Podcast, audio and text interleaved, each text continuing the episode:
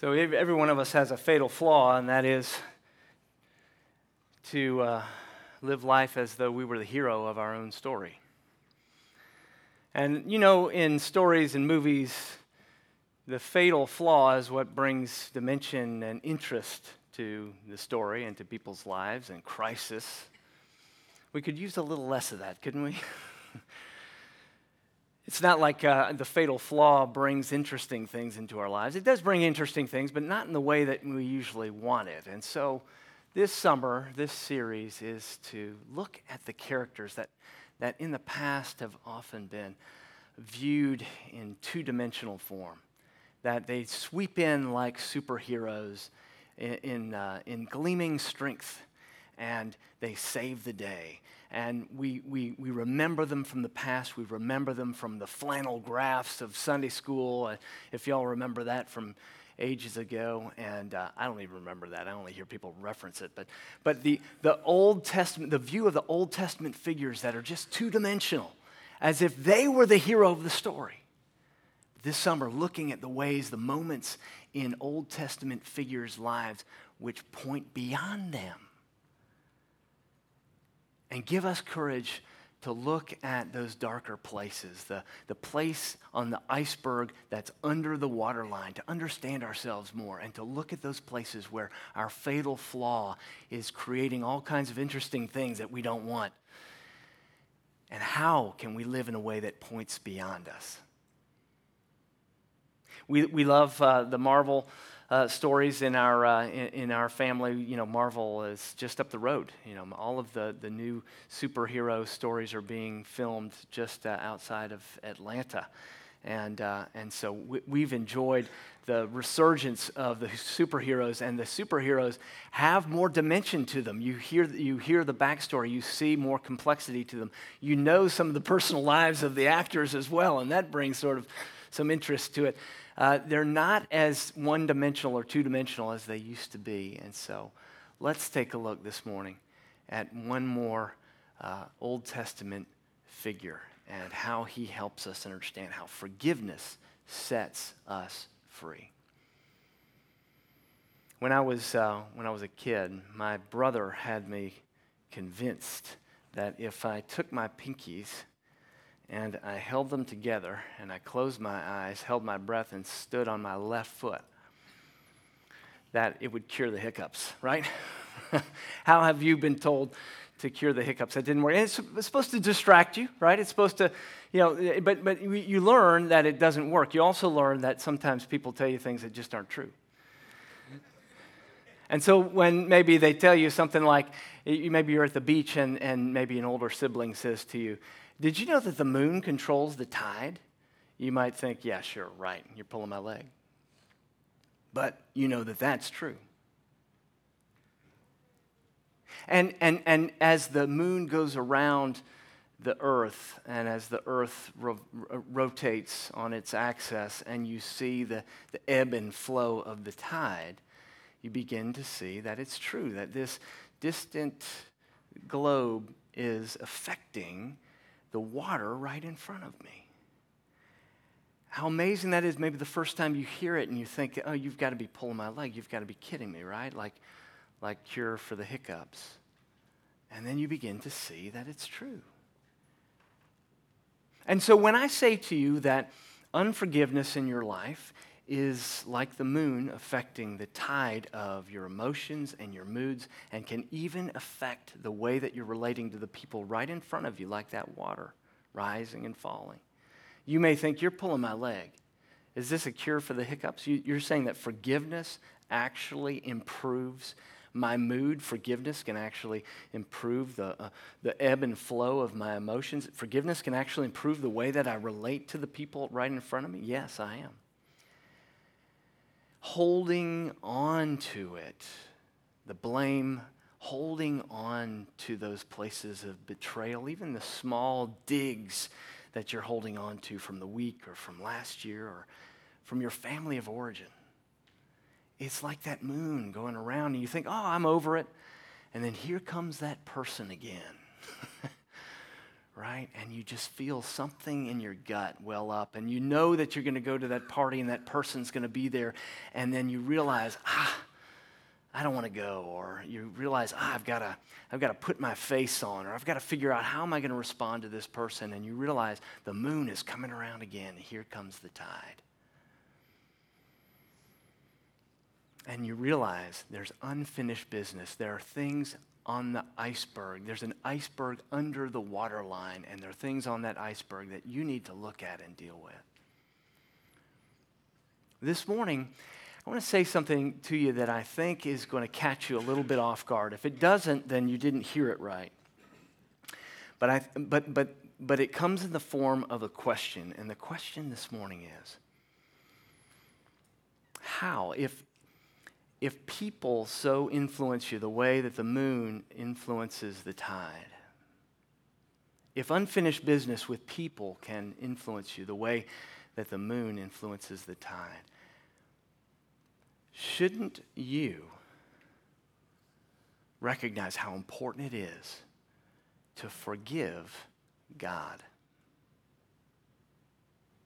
Forgive God? What for? Let's take a look at Joseph's story, the end of Genesis. Genesis 50. And one of the most hopeful, redemptive uh, lines in Scripture. But first, the ramp up to the end of, of this whole uh, series of betrayals that Joseph has endured. Joseph in the Old Testament, son of, of Jacob, uh, uh, the, the, the one who had the beautiful coat, the one whose father had, uh, had demonstrated his special love, the one who uh, I- endured uh, being thrown into a cistern, whose brothers uh, thought of him that he was arrogant, the one who had special dreams and, and, and began to parade uh, his, his special talents before his brothers and created all kinds of problems for himself. The one who was sold into slavery in Egypt. Here's the end of that whole episode. When the days of weeping for, for Jacob had, had come, Joseph spoke to the household of Pharaoh, saying, if now I have found favor in your eyes, so you remember that Joseph rose in the ranks and became really second only to Pharaoh. If now I have found favor in your eyes, please speak in the ears of Pharaoh, saying, My father made me swear, saying, I'm about to die in my tomb that I hewed out for myself in the land of Canaan. There shall you bury me. So he's requesting to go back to his homeland. Now, therefore, please let me go up and bury my father. Then I will return. And Pharaoh answered, Go up and bury your father as he made you swear. So Pharaoh went up to bury his father.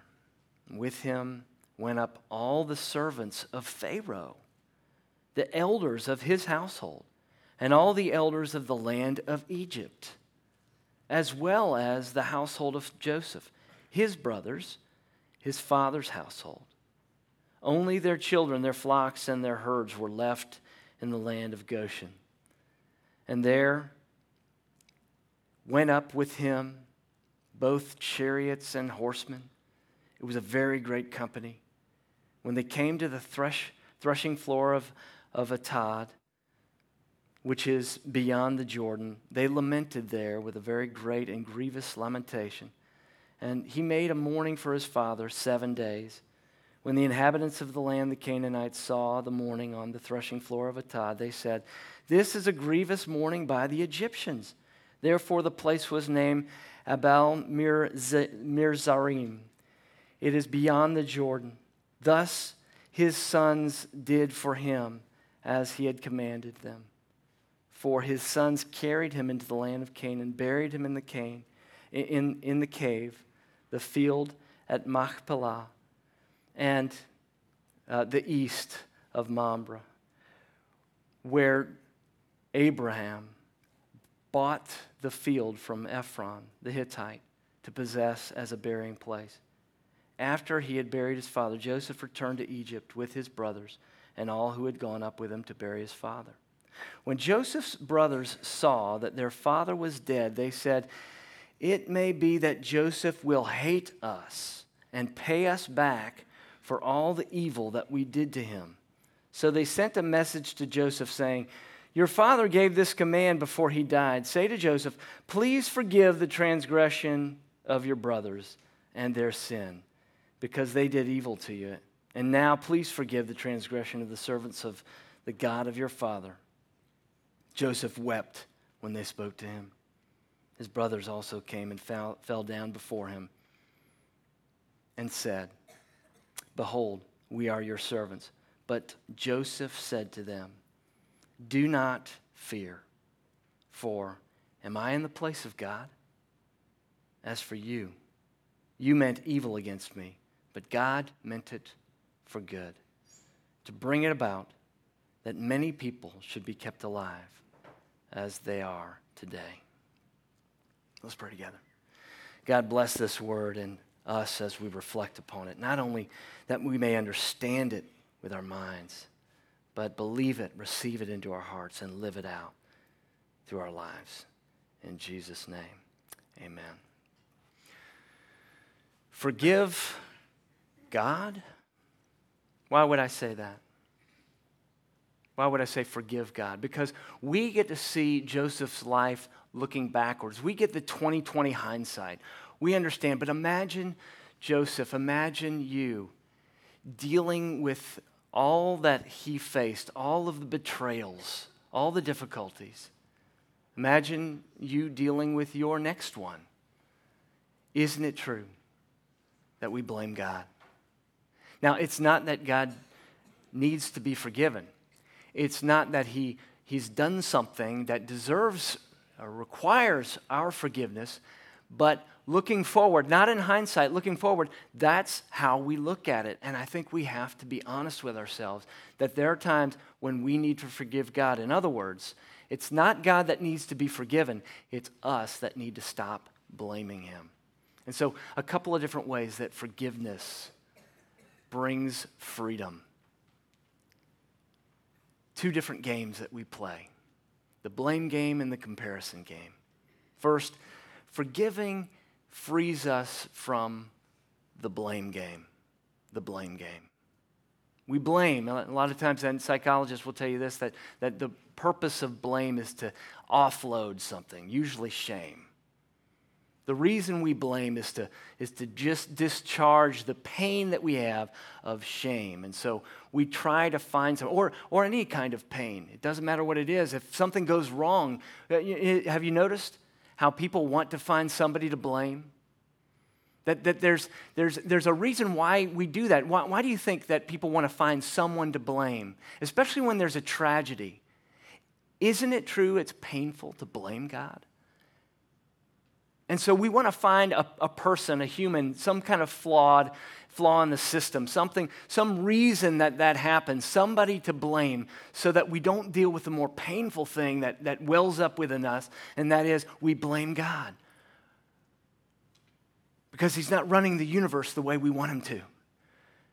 And if we're honest, we think that. And we have to deal with it, or it's going to slowly deal with us in the way that the moon revolves around the earth, in the way that the earth spins and it influences the tides. But forgiveness frees us from the blame game. Let, let me put a little finer point on it. Now, do you all have any the kind of furniture that moves, especially in the middle of the night? Have you? Do you have that kind of furniture? I, I seem to have uh, every piece of furniture I've ever bought. It, it, moves, especially in the middle of the night. So when I'm getting up to get a glass of water, or something like that, it, it wasn't where I thought it was, and then I catch my toe on it. Right? You, this never has happened to you? Okay, fine. But maybe you can just kind of uh, vicariously experience it with me. You know, what do you do when you catch your toe on, on the, that piece of moving furniture? You know, it's like sometimes you can deal with bigger things better than that, right? And it's like, universe, what's wrong with you, right? What's wrong with this universe? Verse 20 is so powerful. You intended, intended it for harm, but God used it for good. Skylar at the beginning of the service read Romans 8:28. Do you hear in Romans 8:28 a reflection on this story? That God is able to work not that everything is good. See, he Joseph clearly says, this you intended this for harm, but God used it for good. Now, how is it that that we can can understand and make the connection between what's going on in our own minds and hearts and the need that we have to stop blaming God. Where, where's the connection there? I, want to I wanna give you a little illustration about, uh, about how it is that you can begin to, to be set free from the blame that you're carrying for the universe or for God. Imagine that, uh, that, that you're experiencing hurt. You're at the doctor and you're experiencing, you, you know the difference between hurt and harm, right? So you can go to a, a dentist and it, it, might hurt, but it's not going to harm you. You can smoke a pack of cigarettes a day for the next 30 years and it, and it might, not, it might not hurt, but it will harm you, right? So the, the cigarettes don't hurt. Uh, they, are soothing to you if you're, if you're addicted to nicotine. They're soothing to you, but they don't hurt, but they do harm you. You go to the dentist and it might hurt, but it doesn't harm, right? So imagine that you're, you're, you're dealing with, with a situation where you have to, or let's, let's, let's picture a child. All right, so my mom was a, was a cancer and hemonc uh, nurse, and, and she often had to hold down children when they had a spinal tap. That's a painful thing to have to endure, even though you're not the one who's having the needle plunged into you. There's a reason why I'm making this graphic. It's very important that you follow me in the image. It's awful, but just follow me on this. Now, there's a woman who said, uh, there was a mom who said to, to my mother at the end of one of these procedures, I, uh, I could never do what you do. She said, Well, why not? why not? She said, I just love children too much. oh, that rubbed my mom the wrong way. It just really rubbed her. You know, you know, you love yourself too much because you won't endure the pain of what it, what it takes to heal that child. You see? See, in the moments where Joseph was, was so uh, distraught, the scriptures say, if you read through Genesis 50, uh, especially back in, in, into the 40s, it says, it says, God was with Joseph. He doesn't promise us that we're not going to experience pain, but what God does promise is that He'll be with us in that pain. And what's so difficult for us is when we're blaming God, we can't experience His presence. We don't want to because we would rather have a reason to blame Him. We'd rather have a reason to stiff arm Him and say, you know, stay away. And, and so we can't experience the presence of God. The one thing that probably is, is the most healing thing that you can ever experience in your life. And, and maybe the reason you're experiencing the pain that you're experiencing in your life at the time. You think, well, why, why did God let that happen? Well, so, sometimes God is just there with us in a fallen world, and He doesn't want that thing to happen. But sometimes He does discipline those whom He loves right? Now picture the spinal tap. There, there is, is something painful happening to a child, but for her good. How can we receive discipline from God? How can we receive the pruning that God, God, God prunes us sometimes so that we can bear more fruit, right? Sometimes He disciplines us. Sometimes it's just a fallen world and He just wants to be with us. And we don't believe that He cares because we're in pain and we're blaming Him. You need to forgive God. Because in the process of forgiving him, you'll realize he wasn't to blame in the first place. You have to work it out in your mind and heart that this is a broken world and that he desires to draw near to the brokenhearted. That, that you might have to work out that this is self inflicted, this is something you did to yourself. You might have to work out that, that God may have purpose in it that you can't see yet. And looking back on your life the way that Joseph is looking back, you intended it for harm, but God used it for good. Are there places in your life where people have done things to you, they betrayed you, and you haven't yet let God use it for good in your life? because you blame him for letting it happen in the first place. You see, these are the places below the, the waterline on the iceberg where God, that God wants us to, to, to identify that really happened. It was really painful. It was really bad. It was evil. But can God use it for good? That's your next season of growth. Second game that, that brings, uh, when, we, when we step away, when we use free, uh, forgiveness to step away from the blame game, we also use freedom. We can find freedom when we step away from the comparison game. All right, so the blame game, we blame God. We're, we're looking for a scapegoat. We're avoiding the person, we're avoiding God and we continue with this pain, it keeps us distant from Him when He wants to bring His healing presence to your life. That's the blame game. But the comparison game is a little different. The comparison game is, is that we're, we're doing something to make ourselves feel better. The comparison game uh, it comes in the form of morality, and a couple different kinds of morality. There's traditional morality, and then there's sort of more modern morality the, the old school morality and new school morality. But, but we're doing the same thing with them, and I see this happening. You, you see the traditionalists, and they're, they're becoming judges, and they're saying, you know, you're not doing it the way that, that, that, that, that we're supposed to do it, that the Bible says we're supposed to do it, that my grandparents did it, that's the right thing, that's following the rules. And, and, and so we, we begin to compare ourselves to make ourselves feel better. And rather than using blame, uh, to discharge, we're actually uh, judging. And, it, and in a way, that, that is kind of a blame. We're blaming them for being worse than we are so that we feel better than they, right? And so we become the judges. We put ourselves in the position of judge. We make ourselves the hero of our own story.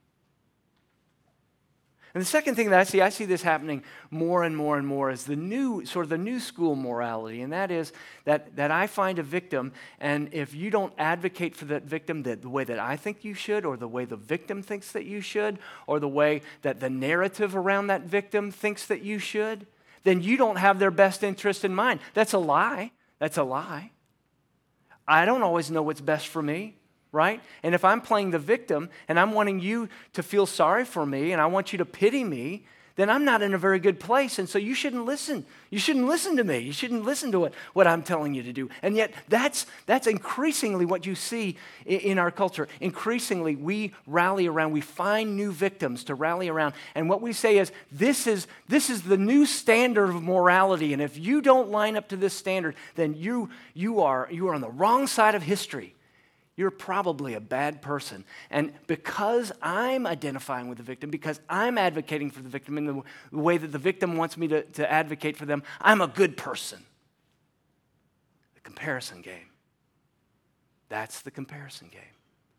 And we do this in order to make ourselves feel better rather than receiving God's forgiveness and, and doing the hard work of forgiving other people and removing ourselves from the place of judge. We compare. What does Joseph say to his brothers? Am I in the place of God? You're still worried about that stuff that happened a long time ago? I mean, think, Joseph weeps out of compassion for his family. Here he has mourned his father in Egypt. Now he's gone through the traditional, uh, you know, uh, paces of taking him and his bones as they, you know, you'll, you'll learn that if, if you dig a little deeper into this, you, you, the, the idea is if you die somewhere else, their tradition was to take their bones and bury them in their, their homeland. So he was going up to Canaan. And, and he was taking Joseph's bones to the place, and, and they were mourning again. And Joseph, you see him entering into the moment. What are his brothers doing? Are they free? They're worried. They're afraid. They're not able to, to grieve. They're not able to be in the moments and paces of life. How are you missing important moments in your life because you're too busy being judged? You're afraid, and so you're judging. You might be, you, you might not, might not have the confidence of God's forgiveness, and so you're judging. We do this over and over again. on the day of 9 11, uh, maybe the day before 9 11. Uh, one of the professors at, at Princeton Seminary, Miroslav Volf, he's from, he's from Croatia.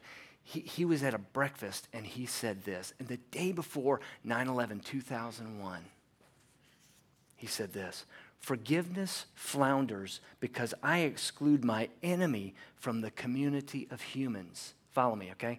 Forgiveness flounders because I exclude my enemy from the community of humans. And I exclude myself from the community of sinners. Forgiveness flounders because I exclude my enemy from the community of humans and myself from the community of sinners.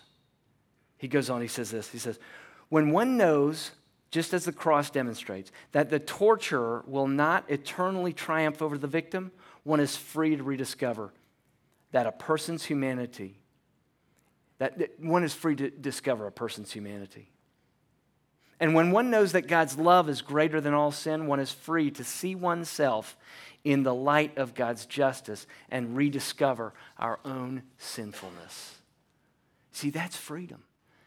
I don't have to be the judge, I don't have to be the detective. I don't have to wonder what my brother's motives are. That's Joseph. He's free from all that. Are you walking around judging everyone? Then you're carrying something that needs to be finished business and not unfinished business? Are you walking around and you're playing detective? What did they mean by that? What were their motives? You're a slave to something in your life that needs to be addressed, needs to be reframed the way Joseph reframed all of the past history. Am I your judge? No, I'm not. I've long since forgiven you, he says. And as a result, he's able to live his life free to mourn, to grieve the loss of his father, free to enter into the moment, free to be compassionate towards the very people that betrayed him. That's a powerful freedom. Don't you want that freedom? To be able to look into the face of your accusers and say, Forgive them, Father, for they know not what they do. That's a hero. Let's pray together. Holy God, how we thank you for your love that conquers all. And we pray that in these closing moments. That is, as each one of us has been reflecting on our own lives and betrayals and foibles and weaknesses, the ways that we've hurt ourselves, the ways that we've been hurt, that you would help us to reframe those episodes, that we would embrace your forgiveness, that would fill our cup to fill others. We would have something to give compassion, kindness, forgiveness pray this in Jesus' name.